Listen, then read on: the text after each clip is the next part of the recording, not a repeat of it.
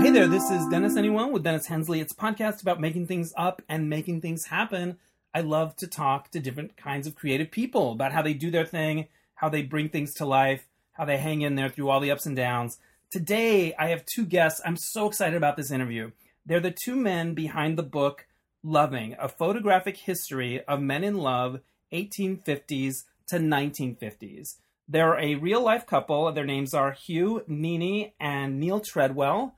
Uh, they live in New York City, and for the past 20 years, they have been collecting vintage photographs of male couples that you can tell from looking at the photograph these guys are in love. So they started doing that 20 years ago.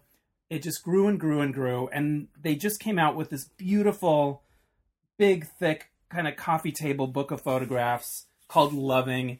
It's available in all these different languages and countries. It's gorgeous. I really wish that podcasting was a visual medium for this interview because the pictures are amazing, and we do talk at some of the, talk about some of the, them specifically. But if you go to this particular website as you listen, you can see a lot of their work um, on on the links that are on that website. It's loving1000.org, and then there's a, a bunch of um, media that they've already done. Um, there's an interview with the Daily Mail or an article in the Daily Mail that has a bunch of the amazing photographs. So if you want a visual to go with your listening experience, I recommend going to that website and um, clicking around and and seeing some of the pictures.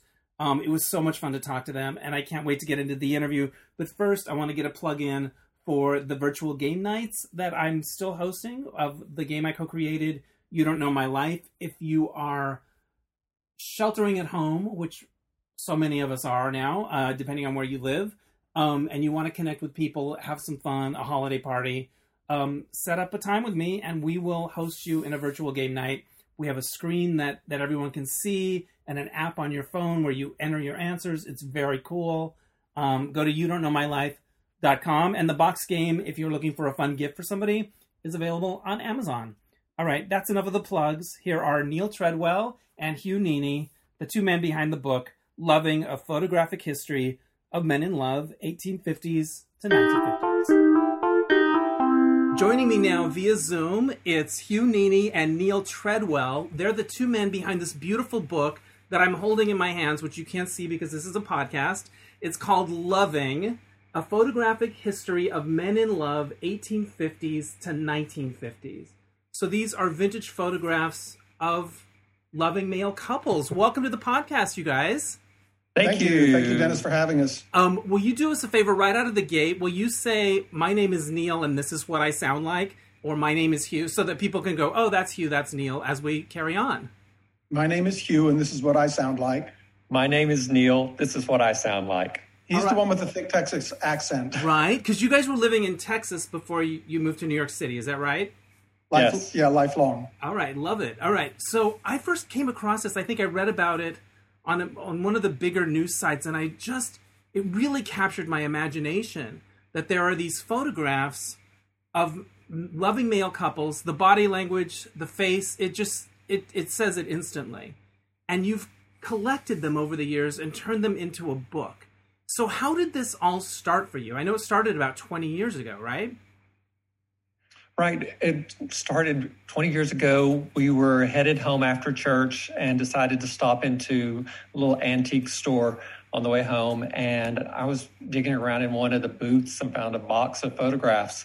And flipping through them, I found one couple is this two two guys, and they were in an embrace. One was embracing the other one from behind. It was in kind of you know, just in front of a home and in a little garden setting. I was like, oh my gosh, I can't believe this. So I ran and found Hugh and I said, look at this photograph I found. This is so cool. So we stuck it in the middle of all the other photos that were bound together, took it up to the desk, bought it, took it home, and uh, that was the first one. It sat on our desk for probably couple of months, three maybe, uh, months. Uh, longer than that, I think. we didn't have any plan for it. This is Hugh speaking. Yeah. We didn't have any plan for it. We didn't have any expectation that there would ever be a second one. We have a, a home office and a large desk that we share in that office, and that photo moved from pile to pile to pile to pile over the months, if not a year.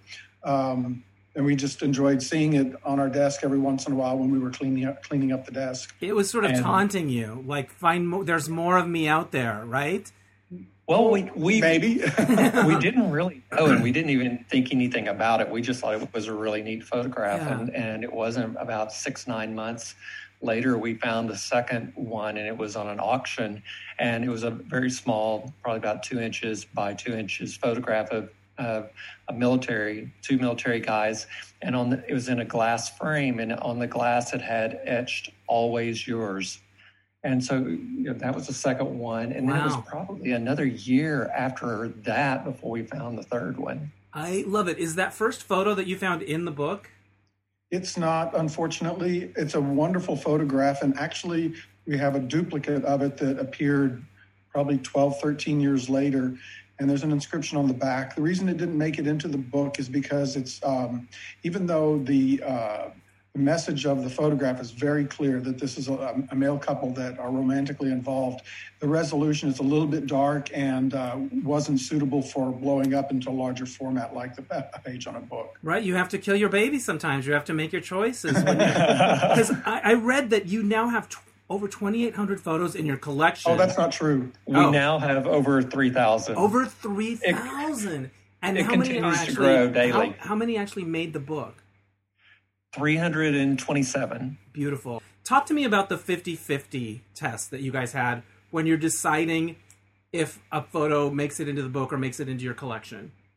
Well, a 50 50 photograph won't make it into the book, but it could make it into our collection. And what that is, is when um, we see a photograph of two men together, there has to be, in our perception, at least a 50% likelihood that they are a couple.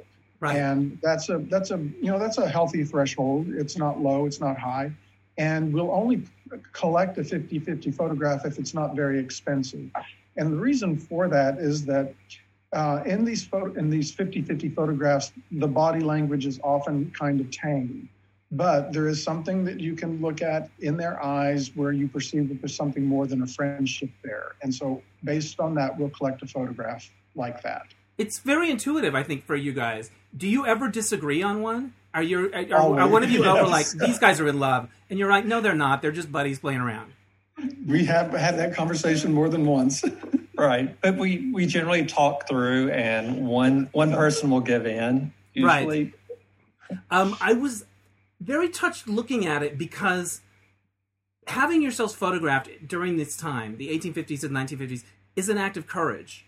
Hmm. Because who's shooting it? Who's developing it? Who's going to see it? But I also know just from my own experience, when you're in love, you want to capture it. You want to prove to yourself that it happened. Like you would want a picture. I just know from relationships that I've been in, like, you want that picture where you look cute together and like there's a you need it to exist like i would think the payoff is worth more than the risk for some of these couples but every one of them is an act of courage i think Absolutely. And, you know, in one case, tying two things together that we just talked about um, the 50 50 rule and this, this impulse, imperative, if you will, to take these photographs despite the risks involved. The one photograph or, set of photographs, we have about 150 from these two soldiers during World War II. The initial photographs that we came across of them, the poses were very tame, but there was to us a perceptible look in their eyes that indicated that there was a r- romance there. yeah And those photographs were not very expensive, and so we got about five or six. And then, do you know what page? Um, and then this photograph appeared of the two of them uh, taken it's during World War II. I don't know if I mentioned that or not. right During yeah World i was War just II. looking at those guys because you mentioned And them in the it- introduction It's on page. 110 in Yeah. the book. Okay, so the photograph of the two of them in the snow, Yes. that didn't show up until well after we had already collected five or six 50 50 images of them. And so it was confirmation that our perception and our, our, our parameters for collecting were working. right because it's sort of like okay these guys seem like they could be a couple and then boom we've got our proof It's Okay, so the one below the one below them in the snow is by far the tamest one of Yeah. the five or six that we collected. The others four or five, there's a little bit more there than than is in this one, and I think the publisher used the tamest one to show the extreme contrast between them maybe not trying to project anything, and Right. then them projecting everything. One of them's safe for work, and one of them's not safe for work. Kind of. Right. Right. But do you get a rush when you find these things, or when you piece together these? When you got the snow one, isn't there? It's a little bit like detective work or archaeology, or it, it's like a. I can imagine that a euphoria that you would get when you make a big discovery. when we do come across one, it is it is a major rush and just the excitement because you know we're we feel like that um, us collecting these we're actually uh, helping save them. Yeah. Um, In your and- intro, you describe it as a rescue mission, which I find very poignant. Yeah. The very first photograph uh, we talked about earlier, our only thought at the at the time that we saw the photograph was, "Holy cow! This thing has been around for probably 80 years. It looks like it was taken in the 1920s, and in fact, it was uh, because of the inscription on the back." And our our only thought was, "Let's wasn't let's start a collection again." We never thought that there would be a second one. Our thought Right. was, we want to make sure this lasts another another 80 years beyond our lives and into someone else's lives. Right. That makes sense. How do you tell how old things are?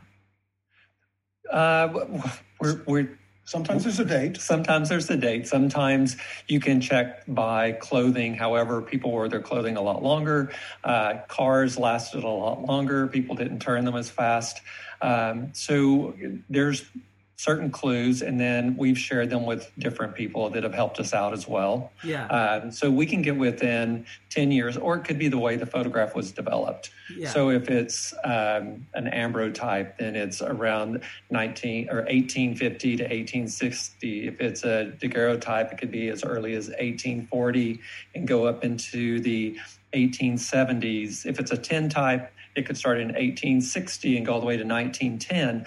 But they um, they use different techniques uh, in developing them, or where if it was doing a glaze on a tin type, there's different types, so you can get within a 10 year period. and you become experts on this stuff through this process. Well, We're we're teaching ourselves. I wouldn't call us experts, and but you you've know had to learn a lot for sure.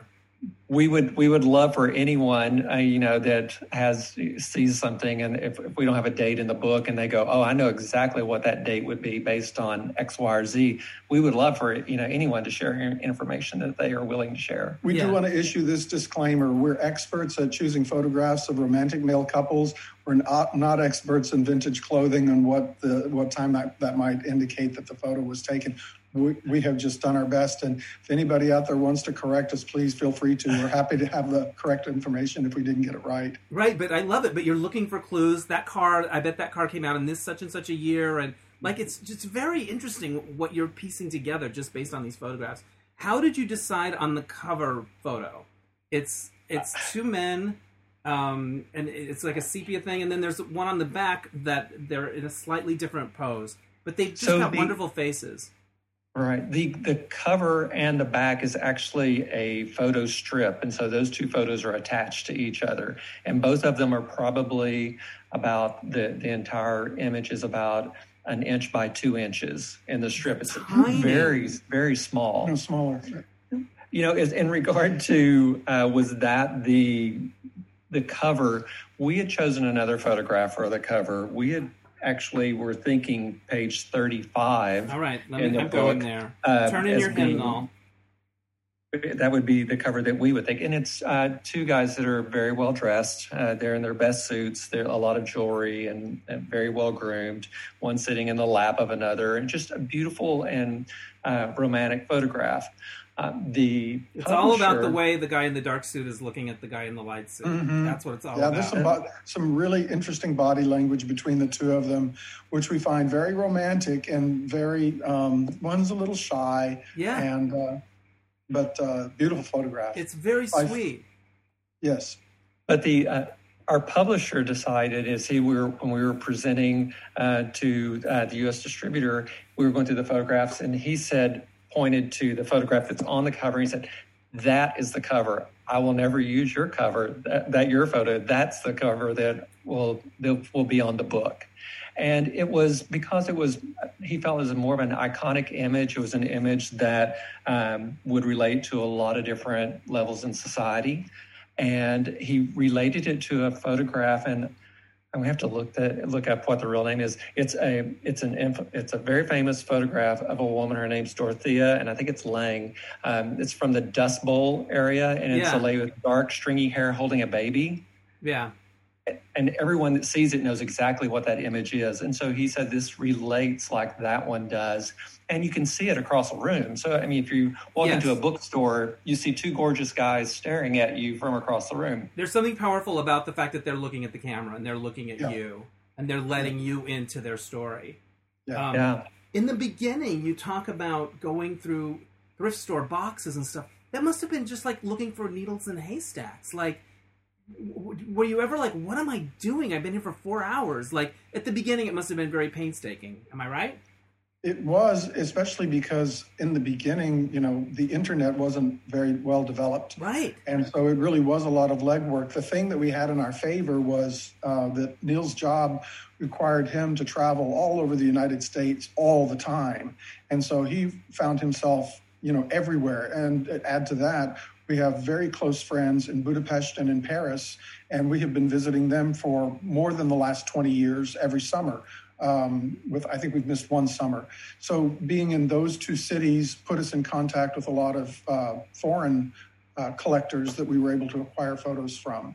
So in the beginning, it was it was all legwork, uh, very little, you know, in terms of um, auctions and, and things like that that would come up later. So uh, it's less legwork today than it was then. But uh, yeah, it was um, slower and labor intensive in the early years. There was a, a great flea market Oh, here yeah. in New York on, I think it's 26th and Sixth. 26th and 6th that we used to go to, and there would be a guy who had photos of everything. You you know, he'd have thousands of photos, and half the time they weren't logged with with little Right. pieces of paper saying what they were, so you just dig through them. And you know, look at the draw. We might find one a month, maybe, that felt like it really met our our qualifications, our but criteria. you didn't lose patience. You hung in and kept looking. It you know it wasn't like we were on that that really driven mission at Right. that time it's like you, we didn't have anything else to do Right. so you know if, you know, if i had a, a day to kill and if i was on the road in a in a city just trying to pass the weekend away because i couldn't fly home Yeah. i would look and find an antique store and then just hang out and see what they had See what they had. We would love to be able to tell people that we were these nerdy, hyper focused people in the early years of this collection process. But that's not the case. It was, we call it uh, like the first 12 or 13 years, we call that our sleepwalking phase of collection, right. where it was just happening to us. And there was, you know, we had intentions, you know, we were, we were doing it intentionally, but we weren't doing it um, uh, passionately or with a great deal of energy until the last seven or eight years, I guess, probably. I love it. You mentioned your job. You know, what, what was your job that was send you traveling around? So I've been in the cosmetic industry since the 80s, and I was over education and artistry for Bobbi Brown for Oh, several nice. years, for 15 years. Bare Escentuals Global Education for four years. I worked for NARS Cosmetics for a while as well. And then uh, the last company is a, a brush company called Artis. And so I hit 150 cities one year. Nice. And so it's a lot of travel. And I would imagine that soon you guys became known as the guys that collect these pictures. So if somebody came across one, they would reach out. No, you shaking your heads like not. We're, did we're sorry, we're shaking our head no. We, you know, it's. No, We we didn't even tell friends or family we were doing this in the beginning. Probably you know about twelve years into it, and it wasn't because it- we just we didn't think they'd be interested. We thought we were kind of weird for collecting the photographs, but we enjoyed them, and we were doing it for ourselves. We didn't tell anybody about about it, and um, that didn't uh, actually we didn't tell anybody until we first moved to New York. And we moved here in 2012. We told we showed shared our collection with somebody in 2013, and that was when we had already.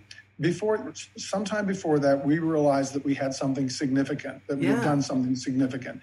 And we did feel a, a sense of obligation that this needed to be shared with the world. That the only that only us two knowing about this collection and being able to see it was just way too small.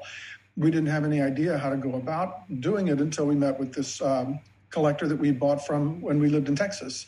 And um, at, shortly after moving to New York, he, in this case, this was somebody who did reach out to us with a photograph. And he said, because he, he knew that we were collecting, he said, I've got this. Are you interested? And we said, yes. And um, I, I, wrote him back and I said, don't send it to our Texas address. We now live in New York. Here's our address. He wrote back and he said, I live two blocks away from you. Oh, wow. so he it's like the um, shop around the corner or whatever where yeah, you guys are right so we together. met at Starbucks. Yeah, and we took two two of our out. We've been putting our photographs in uh, twelve by twelve albums. Yeah, and just arranging them in themes that, that that are meaningful to us. And we took two of those albums with us and we sat down to coffee with him. We bought the photograph that uh, he had shown us through the email, and then we asked him if he was interested in seeing how we'd been placing the photographs that we'd been collecting in albums. He didn't know how many we had. We'd only collected about five or six from him over the years. Right. And we handed him the albums. He went through them very slowly, very quietly, and at the end of it, he just went, "Holy cow! You guys have got to." Publish. We, you got to publish this. we didn't take him seriously though. We thought that he was just being nice or trying to get out of it politely or something. He's a nice guy. I, you know, we didn't we didn't interpret anything any ill intention on his part, but we are just like, publish really, make a book, right? But um, it that that statement and that the sense of obligation that we were already feeling sort of started to marinate together. Yeah. I felt something when I saw the pictures, like a connection to the past like it, it feels like a continuum or something. Can you describe a little bit about what what the power of them is? Well, I think the power of them is that um, you know we had this discussion in another interview, and it was that uh, this is the the primary focus or the focus of the of the collection is LGBTQ, but the greater focus of the collection is humanity. Um, and that's because the message that comes from the collection and from these couples is less LGBTQ and more about love. And that is something that is universally felt by everybody male couples, female couples, male couples. They all feel this emotion in the same way. And what you know what this book demonstrates what our collection what our collection is all about and therefore what the what the uh, uh, book is about is is love and so many people can relate to that. I hope I'm answering your question. Yeah, correctly. no, I, I'm thinking about it too because it also feels like when you have it, you don't want to have to keep it a secret, or you want to yeah. be able. You there's some. I think there's an instinct to want to tell people or to share it or to take a picture. Like I, I think it's it's it, it's bigger when you're not just a secret, you know what we've what we've found is through showing these photographs to people and from people that have now bought a book and reached back out to us is that so many people can relate to it because they don't see two guys here. They what they see is love and that's what they say. When we show the photographs they're passing through and they're just like going oh my god this is love. This is beautiful. You can see it in their eyes. And they're not going oh that's two guys in love. It's yeah uh, it re- it's relatable to um, you know we've had grandparents that have purchased this for their grandkids. We've had a, a young man purchase it for his father who just came out in his 70s. Oh my uh, gosh. And they just they continue to share these heterosexual couples. What was the couple where were they from? Oh, the, a couple from Finland. Finland, that's so what I thought. They were on Instagram going back back and forth. She was asking me some questions about the book and uh, I looked at her feed and I'm like, so I'm just curious, why are you interested in this book? And she said, we saw the photo, we saw the cover and flipped through, saw the photographs. Um, I think it was on a website and just had to have it. And so I asked a few more questions. She said, no, my husband and I. So it was a straight couple uh, we bonded because of her dog, but I mean, they saw always the, a way in. always right. But they just saw the love in the eyes and said, "We just want this. It's beautiful." Talk to me about the title, "Loving." We came up with that on our own, and it was it was at the point where we decided to start pursuing the possibility of publishing.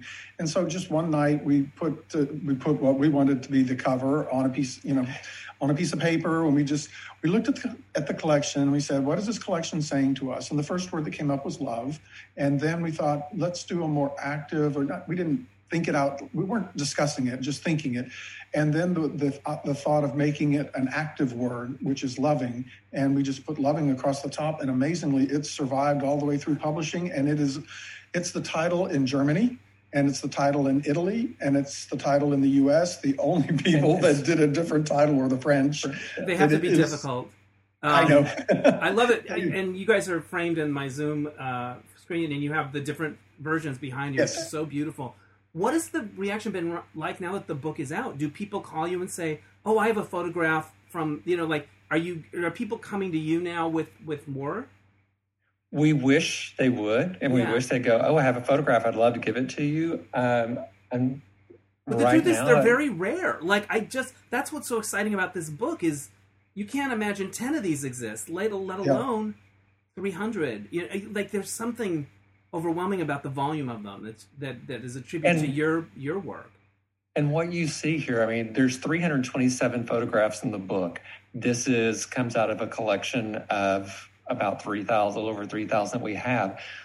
We have gone through hundreds Hundreds and thousands of photographs to look and see, and that have narrowed it down to the 3,000 that we have, that the 327 made into the book.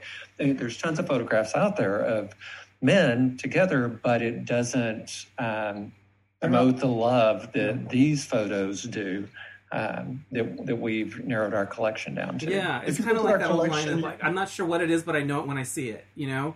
Um, Yeah. Yes. Um, Yeah. Talk to me about umbrellas. Okay. So we, uh, our first umbrella picture came very early in the first two years uh, at some point, and we chose the photograph because of the look the two the couple had. They to us it was clearly a couple. And the next umbrella photograph showed up. We don't know when.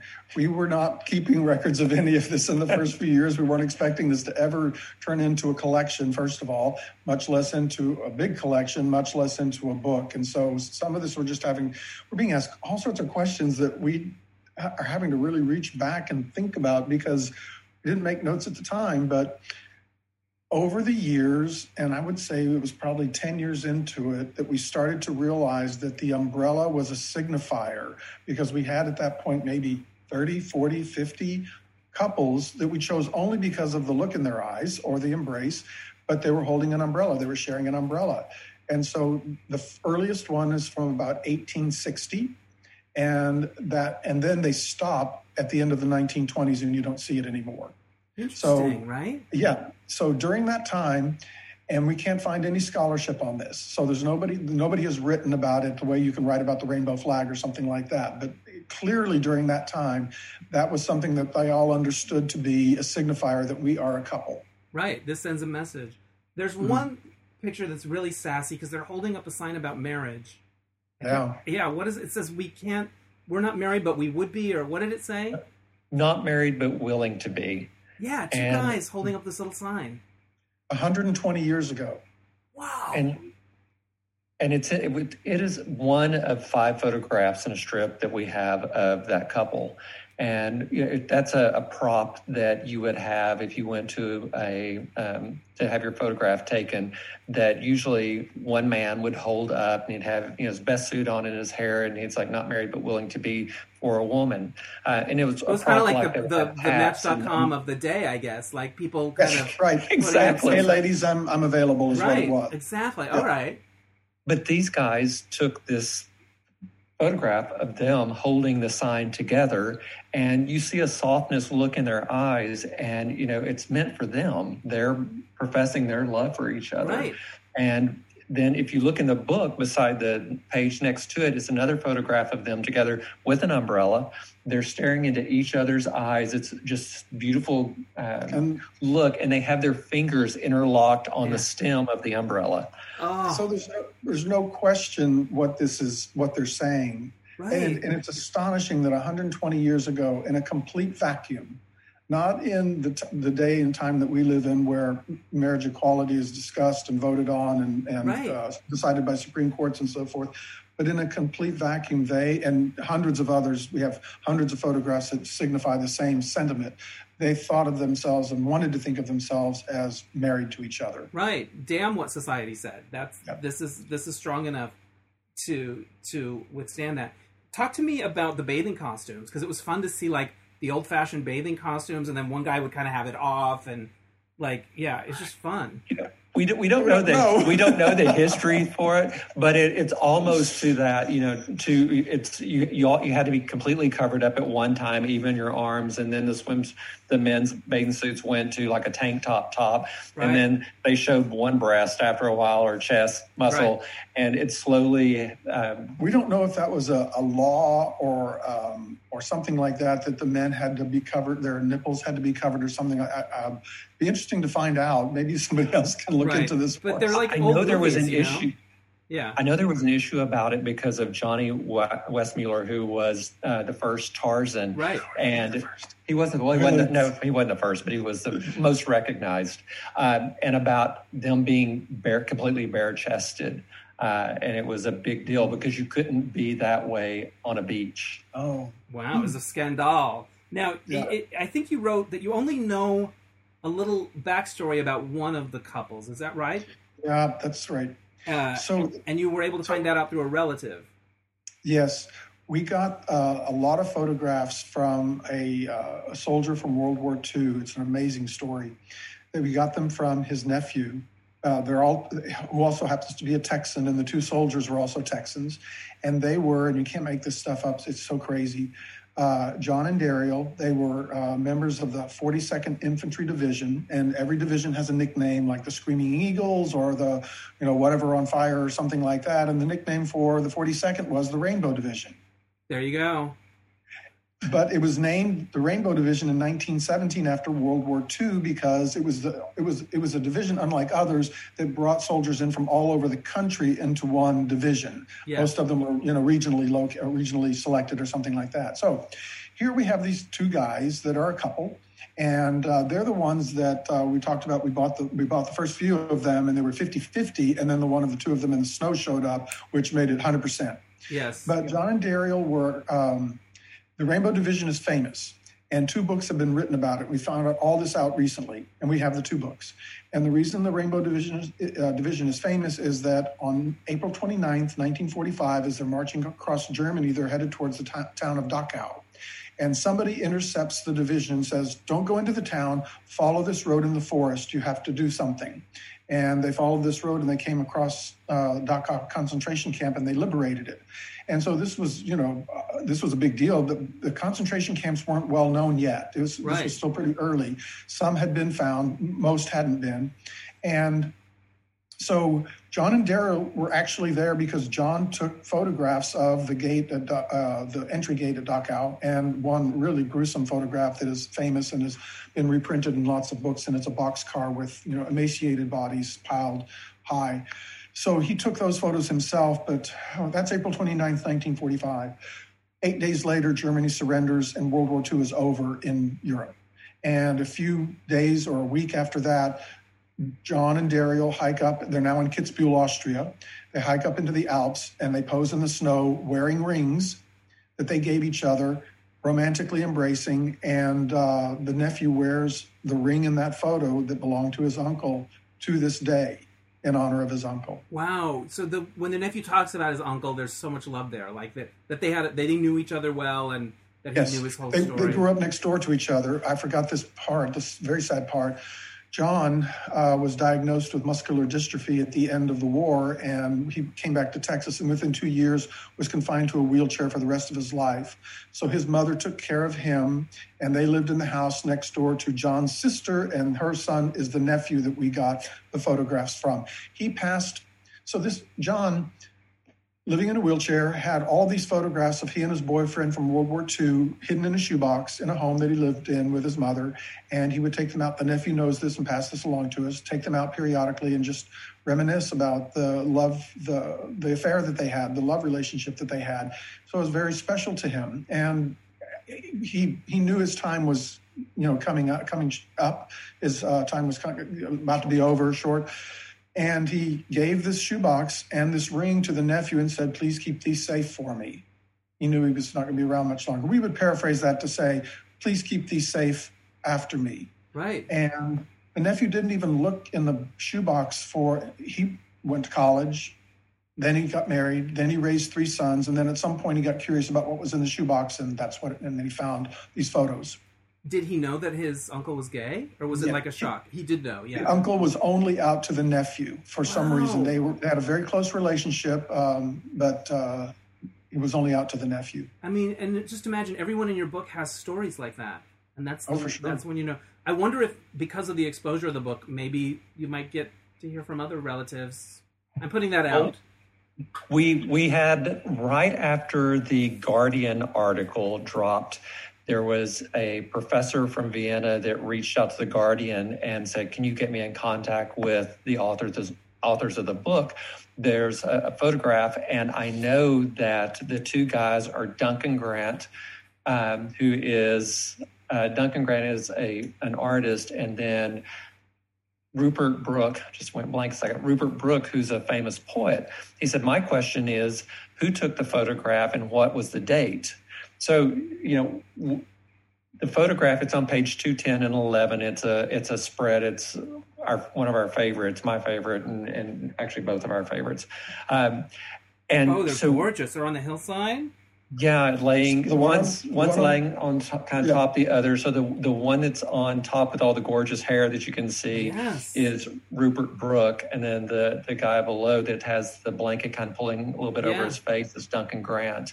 So we looked online and did a bunch of searches and found photographs of them. If it's not them, it's their twin, um, but it doesn't have their name on the photograph, so we can't right now uh, say for sure it's them. But the professor in Vienna seemed to think it was. Yeah. And it dates to around 1910, which would be about right because Rupert Brooke passed away fairly early in his life A from mosquito bite. uh, an infection of mosquito bite. Wow. I think he was 28 years old when he died.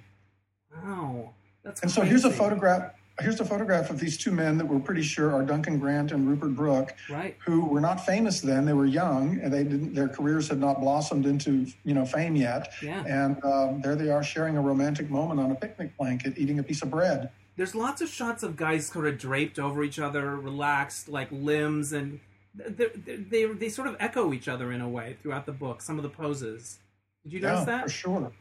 We Can I, can I do this and then you can finish it? Neal is the one that, that discovered this. We had, at some point a couple, years ago, had amassed a lot of photographs that we hadn't put in albums yet, and maybe 150 of them.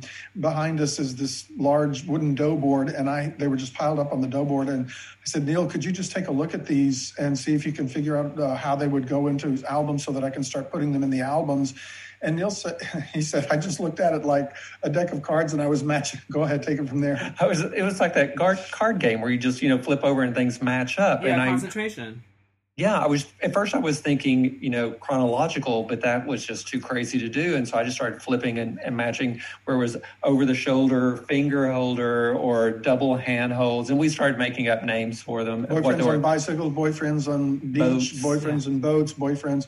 And so I walked over after he said, I think I've got it. I walked over there and he had all these categories and it was just amazing because these, these intricate embraces and hand holding and so forth, very intricate. There was no way these people could have been copying each other because they're from all parts of the world and they cross a huge swaths of time. So these were these were things that these couples arrived at organically that just matched Yeah. because of their common humanity. Yeah. Something else I noticed: more mostly younger men, and mostly thin. Like there there aren't very many heavy. but I think that's the way people ate back then. I just don't Yes. think it was as big a thing society wide. And if you think about it, I mean, Hugh and I were laughing at this because, you know, when we first got together, we've been together for 30 years now. We took a lot of photographs together when we were first Young together, pretty. young and pretty. Uh, but, you know, as you get older, you take less photographs. And you, it's like trying trying to do social media and post. We don't really have anything to post unless you go back 20 years ago. Right. So I think that's part of it as well. I did just answer this question from somebody who bought the book about uh, this, the size of the of the subjects, and there are some heavy set individuals in the book, and I don't remember the page numbers, but I gave him the page numbers. Yeah. No, I, But- I, I think, but I think the standards were different then, and what people ate Yeah. and how people Yeah. lived. Um, Yeah, I think these guys might be my favorite because they're so different. It's one is very blonde. They're both beautiful. One has a Yeah. little mustache, darker hair. Do you guys have a crush in the book? Do you have a Do you have one that's Oh, well, like? I think the, the um, Duncan Grant and Rupert Brooke photograph is one of our absolute favorites. It's Right. just so gorgeous. So the the the emotion and the um, the, the way they're draped across each other, you, you just they look like every worry in the world has just evaporated from their lives and, and their minds, and it's just they're in this moment that is just wonderful. And um, there are, gosh, we could There's pick tons of favorites for all sorts of reasons. Yeah, that's a great one too. I mean, it's it's it, I don't know if it's a crush or if it's just you know just the the sharing of love and the photos that just really just draw you in and make your heart race. right. Page two fifty nine. Sure. You were talking about draping yourself over another person in a car. I mean, the the young guy laying across the front of a car and then Oh, um, yeah. and hugging the other guy. But it's just there. There's a way that you know there there can be two guys hugged or you know with their arm around each other Yeah. and they're they're straight or they're friends or whatever. But when you have that totally relaxed body laying into another person and the touch and the, the fingers are almost imprinting into the other person's skin that's that's when you're sharing emotion as well not Yeah. just a friendly hug Can you go to page 297? I would be delighted. Tell me if you can tell me what you see there. Well, it's it's two men. One's lighter haired, lighter skinned, but they're standing over some kind of ornament or something. Or uh, is it's oh, it's a selfie. Yes, It's a mirror shot. it's the first. uh, Yes, below. It's not. You It's don't a see it in the camera. book, but right below that, they wrote in white ink in the mirror. It is the first documented selfie of a romantic male couple. that we have 1900, probably. Wow, what did they write in the mirror? Yep, right. Uh, 1902, possibly. The, that he's holding in the guy on the left is holding in his left hand the rubber ball, Yeah. squeeze ball that you trip the, sh- the shutter of the camera with. And this would have been It's done in a mirror. Shutter Tripper. That's amazing. Yeah. Now you have in the back any inscriptions that were written on the back, or Yeah. or whatever, so people can see if there was any clue about their names or anything. Do you have a favorite inscription? Is there something that was written on one of the, the yes, pictures? but it's not in the book. That's all right. What is it? but one that one that's We have to have a book and then sequel. We're gonna have a sequel, so that's fine. It's all good. Okay. Well, um, we'll show you the, the one that's in the book, which is really amazing. Uh, it's a tame photo uh, when you look at just the image, but Right. when you read the inscription on the back, while Neal is looking for that one, there's a really nice photograph taken around 1910 of two young college students in their dormitory, and they're laying on, they're fully clothed, but laying on their bed together, and somebody has drawn horns on them and blacked out their eyes and put a little mustache, and on the back, what was originally written is something like, You are the most beautiful creature that ever drew breath. I love you so much, and blah, blah, something like that. That's all scratched out. And then written uh, on top of on top of that is you are the most heartless egoist that I've ever known, and I hate your guts, and something else like that. An ugly breakup. Yeah, an ugly breakup Yeah. on a photo. I love that. so this is on page 291 Okay. And it's two two men and they're holding hands Yep. Um, I am. Okay. two men they're holding hands and they both have their arms kind of behind them and then there's a, another man standing behind them with his arms cr- going across their shoulders Yeah. and on the back of that one it says um, john john comma david and eddie 1915 david shared eddie's feelings for another kind of love Wow. 1915. Another kind of love. I love it. Maybe they were th- a thruple. It could have been a No, thruple. um, it- they're they're being presented as a couple by the guy, by the third guy in the back. Sure. Okay. I love it. They're so beautiful. Did you come across pictures of women in your hunts? Uh, women together. We did, but as as we weren't really intentionally trying to do this, Right. We really didn't do that. Right. You And, you, um, you you collected the ones that spoke to you and you related to and stuff. But could somebody and- do a two, book like this of women?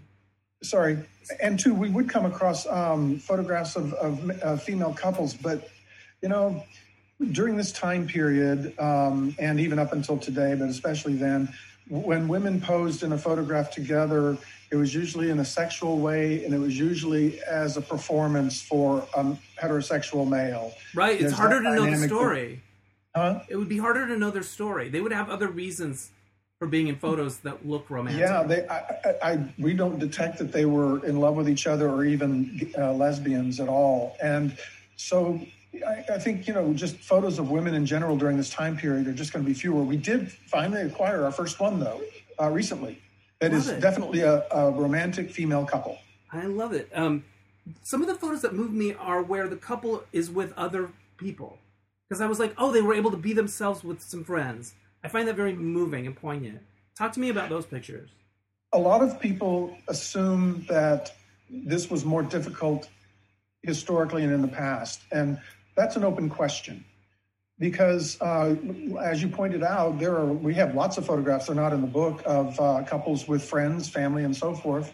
And um, what what they didn't face back then that we face today is what I, I call the homophobic industrial complex, Right. where yeah, I mean this is it's a full fledged industry Right. to the, the, every every minute of every day of their lives is devoted to you know ruining ours Right. and that wasn't a thing back then so while it certainly was you know not socially um ex- i don't know it wasn't a pro- it did- didn't make you socially prominent to be a male couple that Right, was it wasn't sort of the norm. favor right. but i don't think it was um i think today we're living in the best of times and the worst of times right. There weren't people out there trying to vilify you. That was the Right. that was their vilified job. not Um, like they are today yeah. But if you look at page like 174 and 175, uh, it's they're both the same two gentlemen in the, both of the photos, and one of them uh, they're up on a rock kissing. Yes. Um, and it, that one is Rocky Nook, which is since you're out in California, it's in uh, Santa Barbara, and it was Labor Day, 1910. 1910. And but the photograph directly to the side of it, there there they are with with their three friends, three ladies. One of them has her hands on her hips, you know, her, big her long elbows dresses, up. She's ready big to long skirts. Yeah. Yeah, they're they're ready to protect them in any way they can, and so it's it's a very sweet photograph, and you know they're very supportive of these two guys there. But then the one on Rocky Nook, there they are standing on a rock. You see the ocean behind them, you know, and they're up as high as they can be for the whole world to see. Um, lots of men in uniform. Lots of men in uniform, which are very attractive. Um, I think the sailor sailor uniforms are the sexiest. I think sailors something about that uniform. But Well, you know, it's interesting. It started to dawn on us about halfway into this that we had an enormous number of military photographs. yes, And then it starts to make sense because, um, you know, during between 18, the 1850s and 1950s, you know, travel and communication and everything was significantly different than it is today. And the way these men, you know, living, coming from small towns, remote areas, or whatever, the way they were able to find one another was when they were forced together during war. yeah, And so it just makes sense that, you know, when you push a lot of men together, you're going to be pushing a lot of uh, gay men together as well, and they will find each other. And that's what happened with John and Daryl. They, we don't have any indication that they knew each other before they went into the service. Right. And uh, so that would be likewise true for uh, soldiers during World War One and World War Two, as well as wars all over the world that the U.S. had nothing to do with. We have our, you know, our military photos uh, are global, not just not just American. Right. Before um, gays were allowed to serve openly in the military, I think these pictures would have been a strong argument for you know we're all we're all so reverent to our greatest generation and and World War II and all of that. Well, gay people were part of that. You can see it right here. So I, I just think it's very powerful to see the men in uniform. Are you familiar with Allan Bérubé's book? And I can't even think of the title off the top of my head about world about this phenomenon. No, I am not. So he explains it in his book, which is uh, um, it's an amazing story. Um, when they started uh, drafting for World War II, they were trying to weed out all of the gay men, and they failed miserably. And so a lot of gay men did serve during World War II. And at the end of the war, they were trying to lighten their financial burden for supporting soldiers. And so they took all the, all men that they knew to be gay and gave them a blue discharge. And a blue discharge means you are fired from the military because you are gay, period. That's what wow. it is. I didn't know that. And so they pulled the boats into the harbors in California and New York and they just dumped them all out with blue discharges. And so, what are you going to do? Go back to Pocatello, Idaho with your blue discharge and show it to people? Because when you go applying for a job during that time, you have to show your discharge papers. And most people, for most people, it was no problem. Right. They also did this to African Americans. If any African American soldier had the tiniest infraction on his record, they give him gave that person a blue discharge as well. And so it was. Oh yeah. So these were decisions that were made so that the the military didn't have to support them financially, medically, or in any other way. They were just like, we're cutting you loose. And so these all these soldiers ended up in New York and in uh, San Francisco, Francisco and Los, Los Angeles with you know low prospects for employment, um, had having been having having served and fought for their country and survived it somehow. Many didn't survived it, and then to be you know treated that way, it's like they had a lot of common, they had a lot of problems in common, and that drew them together, and that's how those communities formed. People think of people fleeing rural America to New York and San Francisco, right. and it's just the opposite. They were dumped in the they in were dumped there. Yeah, dumped with their blue discharge papers. Blue Maybe discharge. that's a bar, the blue discharge. You could open a bar. Um, oh wow! So, what has it meant to you guys as a couple to have this passion together that that you've watched grow over the years? And I would think it's such a unique thing to be working on together. I think. It, it is, and it's the only thing. I know it's the only thing with with with COVID and you know being stuck in a uh, in the apartment together. But it's you know, when we when we started out, like I said, it wasn't a collection. We didn't really think we were collecting anything, and so I would get, I would find one or two. Hugh would find one or two, and it was, you know, maybe a year or so into it, we realized what we were doing, and then so we started talking about it. But within the last five, six years is when we really have. Um, started working more and more together i think closer on it and you know when you're putting together a book and you're trying to figure out you know what photographs go into it and um, and writing the essay in the beginning and what goes into that and just the collaboration there's a lot and, of decisions you know, that you have to make yeah it's a lot of decisions and you know it's not like we didn't love and adore each other before but you know when you can actually love someone and you can work with them as well uh, because this has turned into it seems like a full time job now for both of us. Yeah. It's um, you know I, I, can't imagine working with anyone else. I love it. How did you guys first meet? In a bar. nice, perfect. Called the Blue Discharge. 19, yeah, yeah. little bar called the Blue Discharge. yeah, 19, no, was, 1992 in Texas, in, in Dallas. Dallas. and so I mean, you know, there was no other way to to meet. To meet. We, what was the bar? Phone. Is it still there? That's yeah, but it, I think it may be called something else. It was called uh, four thousand one. No, it was it was the other one. Um, the It was called the Village Station. Nice. And and I think it's still there. It's right across from the what's the country park?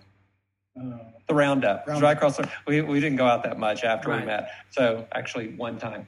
Uh, so yeah, we so there's a quick, a quick version of it. My version is I was on the dance floor. It was tea dance. It was uh, trash disco on Sunday. Oh, remember being able to dance with people? Yeah, yes. Barely. And, well, we remember when the lights would come on and you couldn't be dancing with someone. You couldn't even. You had oh. to find a, a, girl or just stand. But um, we, I, I saw him on the dance floor. He happened to be dancing with a mutual friend of ours. He left the dance floor. I was walking past him going, I guess, to the restroom. I stopped, introduced myself, which I never do. I, when I came back by, I had written my name and number on a card and I slipped it in his pocket and kept walking. My back pocket. Because I, I love that. You and, were like and I just, audacious. And I felt something. I went and I turned around to see who was touching me, and and I see him walking away with this big smile on his face. I didn't know he'd put his number in my back pocket till I got home. So you got home, and you found the number, and you're like, oh. I put, I emptied my pockets on the bedside table. You know, the, you know, change that uh, that slip that had his name and number on it, and other stuff. And then two weeks later, I was just cleaning house, and I was, you know, putting things away, and I came across his number, and went, oh, that was a guy I met at uh, the village station, whatever it was called at the time. And I called him up and asked him out on a date. So we basically put ourselves on our on a blind date and um, went to see the movie Bugsy and dinner afterwards, and it's kind of been it since then. I love it. Bugsy, little Annette Bening, Warren Beatty, Yeah. gauzy, gauzy camera work, and you're there. You know what else was just striking me about this book?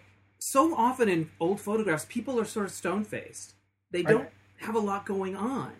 Right? But in all of these pictures, there's real emotion coming forward. They're real joy, love. Like they're different than old photos, just on that level for me. I think it's beautiful. Yeah. Yeah, I think uh, so many straight couples. You you know, the the woman was uh, considered property a lot, Yeah. and it was just very, very stone face, as you said, and There were no, they it, did it was almost as though they were told, "Show no feeling." You know?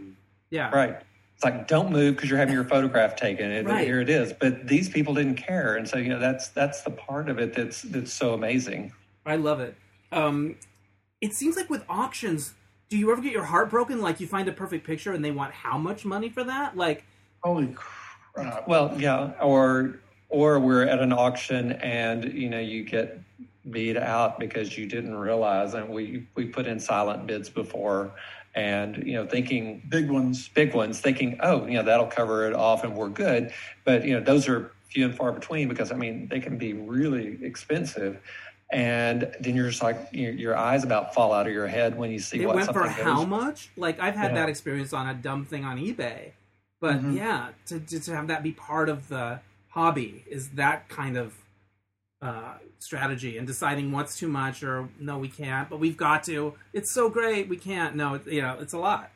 Um, We have I- a lot of those discussions. yeah, exactly. So, um, what's the reaction been like since the book came out? Well, um, it's been like an atomic bomb going off, Yeah, and um, it's it's literally the embrace that's been heard around the world. People, we're getting um, requests for information, uh, just people reaching out to say thank you from all over the world, literally all over the world. The book launched in four languages: uh, English, French, Italian, and German. We added Spanish recently, so it's that covers quite a few areas in the world. But in a lot of places in the world, it's not available, and so we get people from Finland, from uh, Kenya, from um, Wow. uh, New Zealand saying, "Is the book available here? Uh, can I get it here?" Because they've come across an article about it or something. And through this process, people have reached out to us through Facebook and through Instagram and Twitter and um, uh, what's the other? Just The email, email, Right. and they have shared some of the most amazing, in some cases heartbreaking, and in some cases heartwarming stories with us. Uh, that is, you know, they they're sharing something about having received the book and and um, seen its message and and perceived its message. It has, you know, served as some sort of a healing or uh, comfort in their life that they've been looking for, and you know, in all honesty, neither of us, when the when we got our copies of the book over a month ago, neither of us opened it up and looked at it why? um, because we didn't. It was done, right. and there was nothing that could be changed about it, Right. and we we weren't sure. We hoped, but we weren't sure if the book would speak, and if it did speak, if people would hear it. Right. You were so- you were a little anxious about it. You, you, Yeah, was like, anxious about I, it. Yes, I, I like, don't know what we what we have here, think? but it's too late to change it. Exactly. Who cares what we think about it? Right. What we think about it isn't important anymore. We we were waiting to see. We crossed our fingers and held our breath, and Amazon was sold out in 24 hours the day it launched. And then we started getting these messages from people. And what these mes- messages have confirmed and what they've shared with us is that the book does speak and it has a powerful message, and people are they're they're receiving the message. And um, you know, it's our hope that in in some way, in, or in some small way, or some significant way, that it will it's made a change in their life for the better. And and uh, we say we hope that that's actually been expressed to us. And so it's confirmed for us that the book and the message from the book does reflect our collection and does reflect the message that we were wanting to put out in the world by publishing the book. Uh, Well, And I will say this: when I first read about it or whatever, the feeling was instant and visceral. It wasn't like I had to read a 500-page article about you guys and look at 20,000 pictures. It was just like one or two images, and oh my god, this book! Like it, it was, it, it it calls to you really quickly with just looking at a few of the images, and you want to you want to you want to take that feeling and and and get the book and and really kind of bathe in it, I guess. and and what we've seen is because of people gifting it, because uh, parents giving it to their kids, and like I said earlier, and kids giving it to their parents, and and just friends buying for friends. It's that awareness and accepting. It, it's an acceptance that they go. I see that love is love, and I'm giving you this, and and so you know it's this. We we did this limited edition of 1,000 books uh, to help promote the launch of our book and for an exhibition and um, launch here in New York and in Frankfurt, which hopefully will happen when COVID is gone. Right. Uh, but people would send in dedications, and it was one was um, to my grandson and his partner. So happy for your engagement. Um, many years of love to you both, and it was Grammy Jude and Paw Paw uh, Papa Dave. And Grammy I was and Papa re- are into it. I know. I was walking down the street when I read the email with the dedication and just burst into tears coming back with my groceries. So, I mean, it was just, we get not, those on a daily basis. And yeah. it's just wanting to share that they found a connection and they understand that the you know you're my grandson you're my son you're my daughter you're my dad. And i see that there's love for you out there and and i want you to know how much i you know appreciate and, and can share that with you and be a part of it. That's so beautiful and you get those messages every day from all over.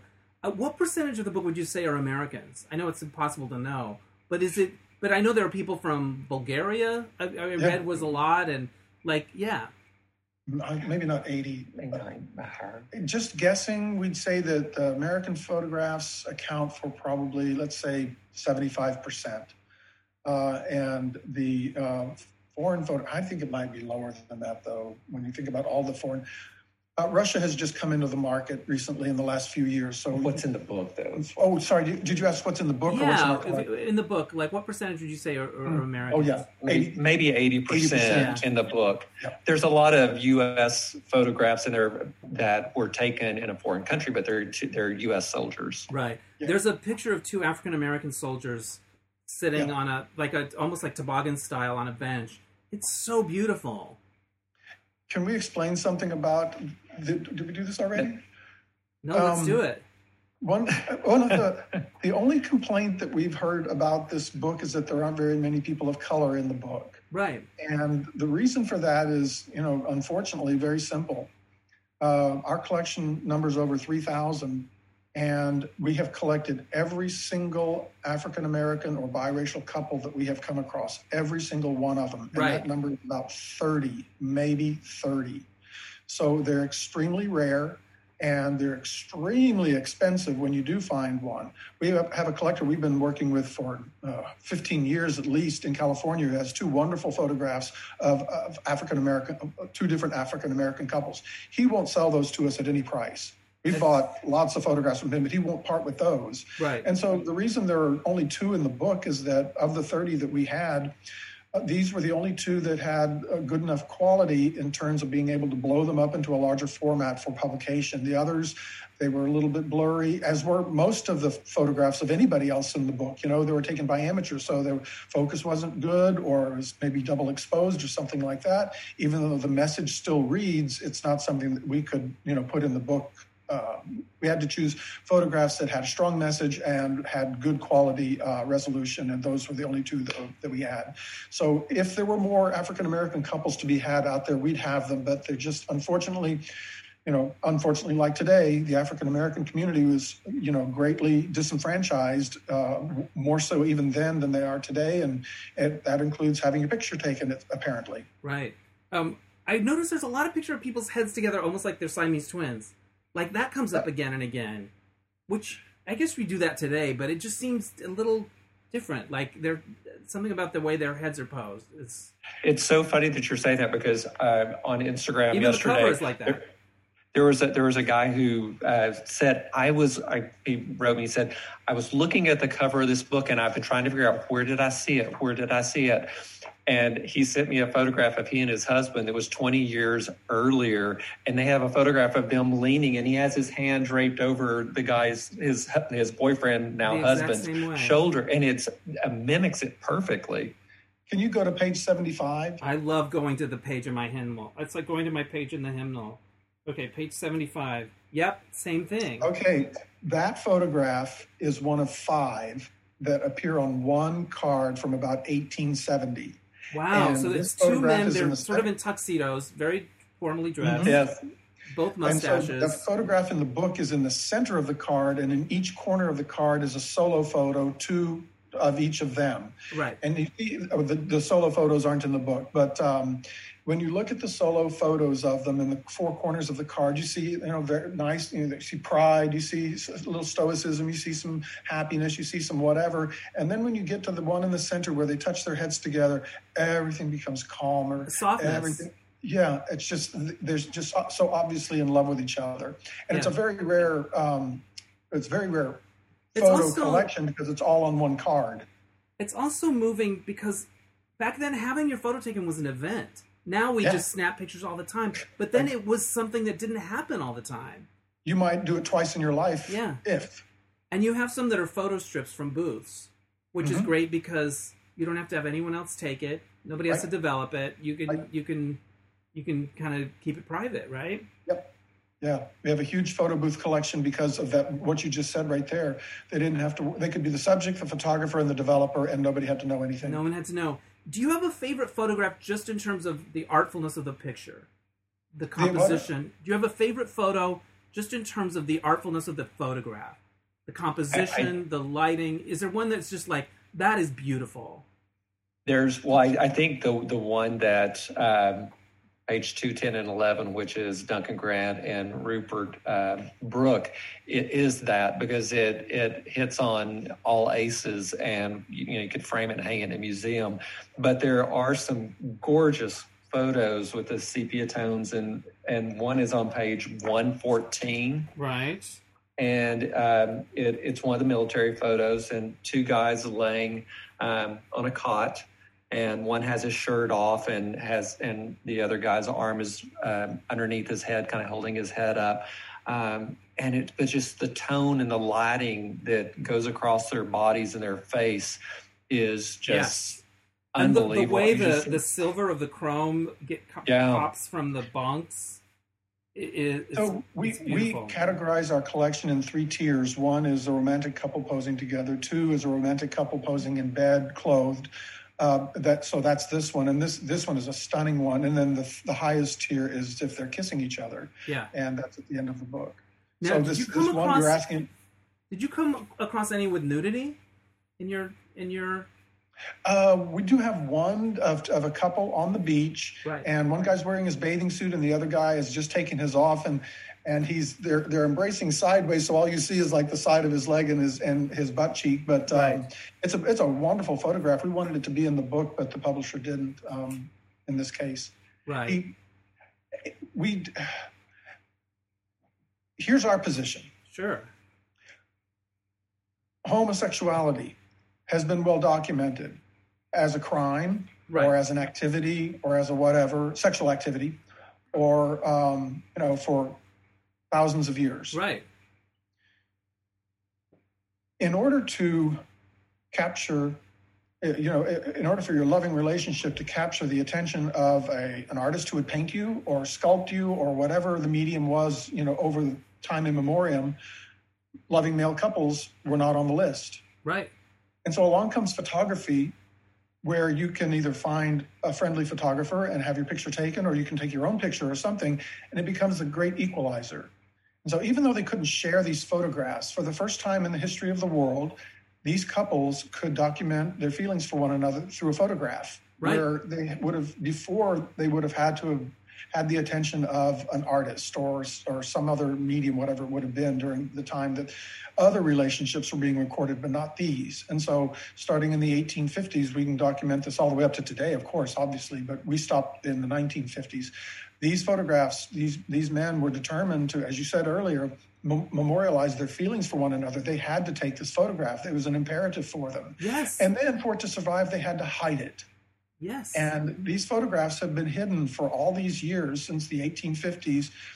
Somehow they live under our roof, you know, enough to make up a book. And so these couples, for the first time in history, can now narrate their own lives.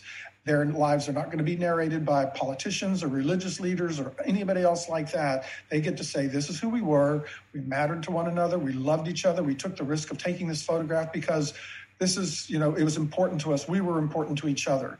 And, and you know, to, for it to survive, we were going to hide it and visit it every once in a while to remember the good times. And then somehow it survived past their lives and into our lives. And now it's a book. And now it's a book. And now everyone can can feel it. They may not know the names, they may not know where you were, what country you were, anything, but they can feel the love. The love comes through. It's so beautiful. I'm getting kind of emotional. Um, tell people how they can find the book and uh, uh, how they can buy it, and if there's any special editions or anything. It's holiday season. This is a beautiful uh, gift option for people out there. Well, so uh, if you're looking for something extra special, we do have the limited edition signed and numbered books on our website, and that's at loving1000.org. And we have them here at the house. We'll personally sign them, uh, send them out within 24 hours. So, you know, you can have it and you can tell us what anything you want to write, and then we're, we're happy to dedicate to anyone. Uh, and then and, and uh, it's a it's a limited in the, in that there are only 1,000 copies of it, and 800 are gone already. So there's uh, about 200 left of the limited edition. It's, of the limited edition, it's tier priced, starting at hundred dollars, going up to a thousand.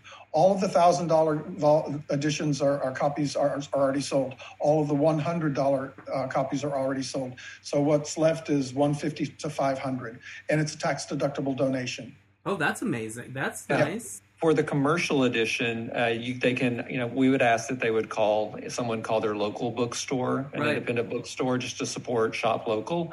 Um, but if you don't have one that's carrying, uh, then Barnes and Noble and Amazon. Yeah, you said before that when the final book arrived, you didn't look at it for a while.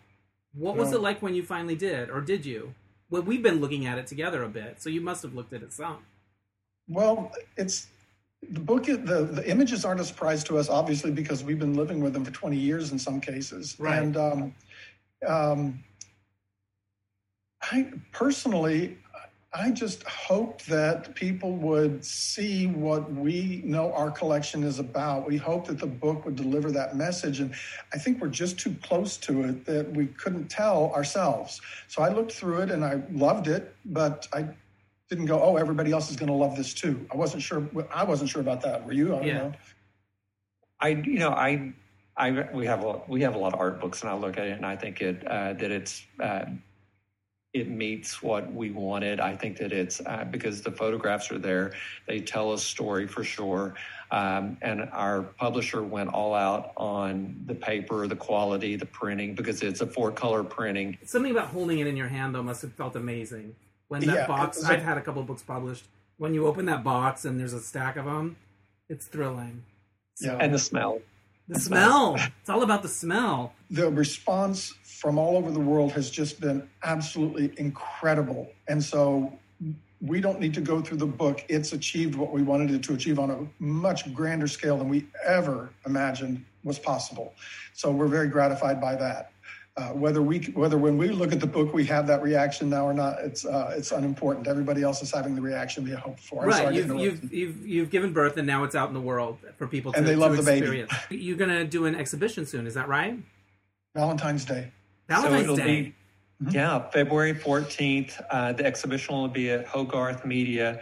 Uh, it's in midtown here in new york city Right. And then it'll stay up for a couple of months, so people will be able to go and socially distance and wear a mask and see um, see some of the blowups of, of photographs and get a one on one. I love it. Awesome. Well, I hope I can get out there to see it. I would love to see them in person, and and you guys as well. Um, Thank you. All right. Here's my final question. It's kind of weird. You may go with it or not.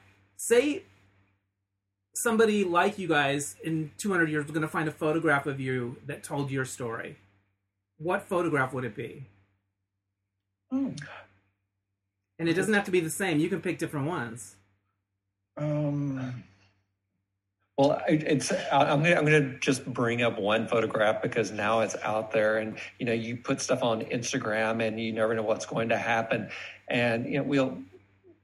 Oh yeah, we, we oh, have yeah we have like four thousand followers, and you know, and we'll get hundred likes to two hundred likes on something, we had a. I posted a photo of us from 1992, three, 1993, and it has nearly 4,000 likes on it. It got more likes than what we had uh, followers.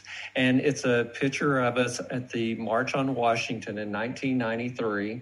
Uh, we'd been together for a year, and Hugh, in the middle of the night, made a sign. And there's a big pink sign, pink pink uh, paper, and I wrote. I, I hope I remember this right. My body, my bedroom, my beliefs, my business.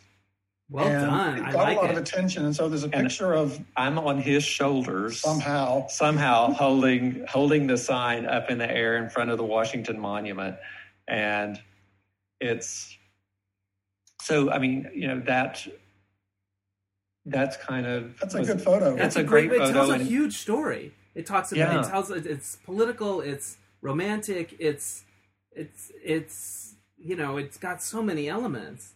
It's amazing. And so many people responded to it on Instagram. I mean, uh, thousands more than we have followers. So it got passed around. I don't know how Instagram worked. Yeah. Neal knows better than I do. But in terms of it was it was a hashtag, and because I had to ask someone, I, I'm I'm not good at social media whatsoever, and I so hear you. someone. I'm with you. someone I said, "How did you hear about it?" And they said it was hashtag gay husbands because I've just I've tried to learn hashtags, and that that's what did it for this one photo if you're talking about another photo, I mean, sure. we just had, we've never had a portrait taken of us before. And so here's, I don't know if you can see it. There's that one. Amazing. I love it. I love it. I'm going to pull that off Instagram and uh, maybe put it on my, on the, on the episode page with this, if that's okay, okay. with you. Yeah. The, the, other photo though that represents the book, and it wasn't like we were mimicking anything, but it actually, I think she's. I mean, we have a few photos that actually show that we love each other. But the one that we had taken by Bill Westmoreland a couple of weeks ago, finally, because we were able to get in through because of COVID, right. um, that we now use as our PR photo. Um, I think you know if I wanted someone to go, oh wow, that's you know something meaningful and beautiful like these photographs are to us. I think it has it has that to it. I love yeah, that. you guys are so sweet. Will you send me that photo and I'll use it on as the image to sure. go with the with this podcast along with the cover? Um, I'm so glad this came together. Thank you for talking to me. Um, I'm so impressed with what you've created. I think it's going to move people greatly and uh, and change hearts and minds in a way. Uh, and and um, all these beautiful men and their beautiful stories are still with us and being told. Yeah. They were yeah. out. They came out of the shoebox. Yeah, that right. And into the light. Yeah. Awesome. Perfect. All right. Thanks so much, you guys. Thank Thanks, you. Dennis. Okay. Wonderful. Pleasure. Thank you. Bye. Thanks again to Hugh Nini and Neal Treadwell. Get their beautiful book, Loving. All right. So this happened Saturday night. We did our first of three mismatch game shows on Zoom. Um, Zoom for the holidays edition. We're doing three Saturday nights in December, the 5th, the 12th, and the 19th. And uh, the 5th, it went great. Um, very, very little technical problems with the Zoom of it all, which is a relief. Um, an amazing cast. It was so funny. Uh, Danny Casillas is Reba Arriba. Uh, when Wendy Williams was played by Danielle Gaither. We had Stevie Nicks for the first time, played by Chris Pudlow. Zooey Deschanel was back in the form of Tom Lenk. My friend Jackie Clark, who I haven't seen since the pandemic started, showed up as Elizabeth Taylor and I'm missing one other one. Drew Droege was back as Donald Sutherland. So a ragtag bunch. Um, one of my favorite things that happened was Liz Taylor decided to bully Zooey Deschanel. Like she just decided she doesn't like her, and so they kept feuding. But they would change their Zoom backdrops to taunt each other. Like at one point, Liz Taylor showed up with one of the Property Brothers. I guess Zooey Deschanel's um, dating one of the property brothers, and Liz would say, "Oh, look who's in my bed" or whatever. And then the next go around, uh, Zooey Deschanel would be uh, uh, in her Zoom room with a young, hot Richard Burton all over him, and so they were going back and forth. Um, it's it, it's it's just hilarious. First of all, that, that these performers were quick on the Zoom um, technical part of it all. I love Liz Taylor in bed just a tech quiz finding backgrounds and uploading them and you know switching them on their Zoom. It's just funny to think about. But we raised some money for the center. We had a great time. Um, it just came together, and it's just so weird that I am literally three feet from my bed, putting on a show that I'm hosting and producing, so it can go good or it can totally crash and burn. But I'm just in my room. I don't have uh, I don't have shoes on.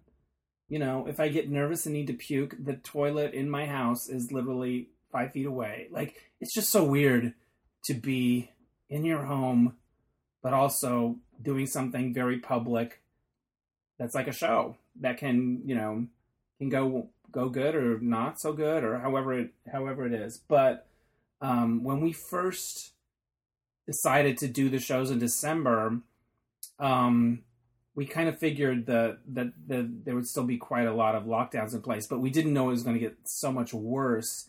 And so uh, I'm really glad that we decided to do it so that we have something to keep us you know, smiling and laughing, and hopefully other people as well. So there's two more shows to go.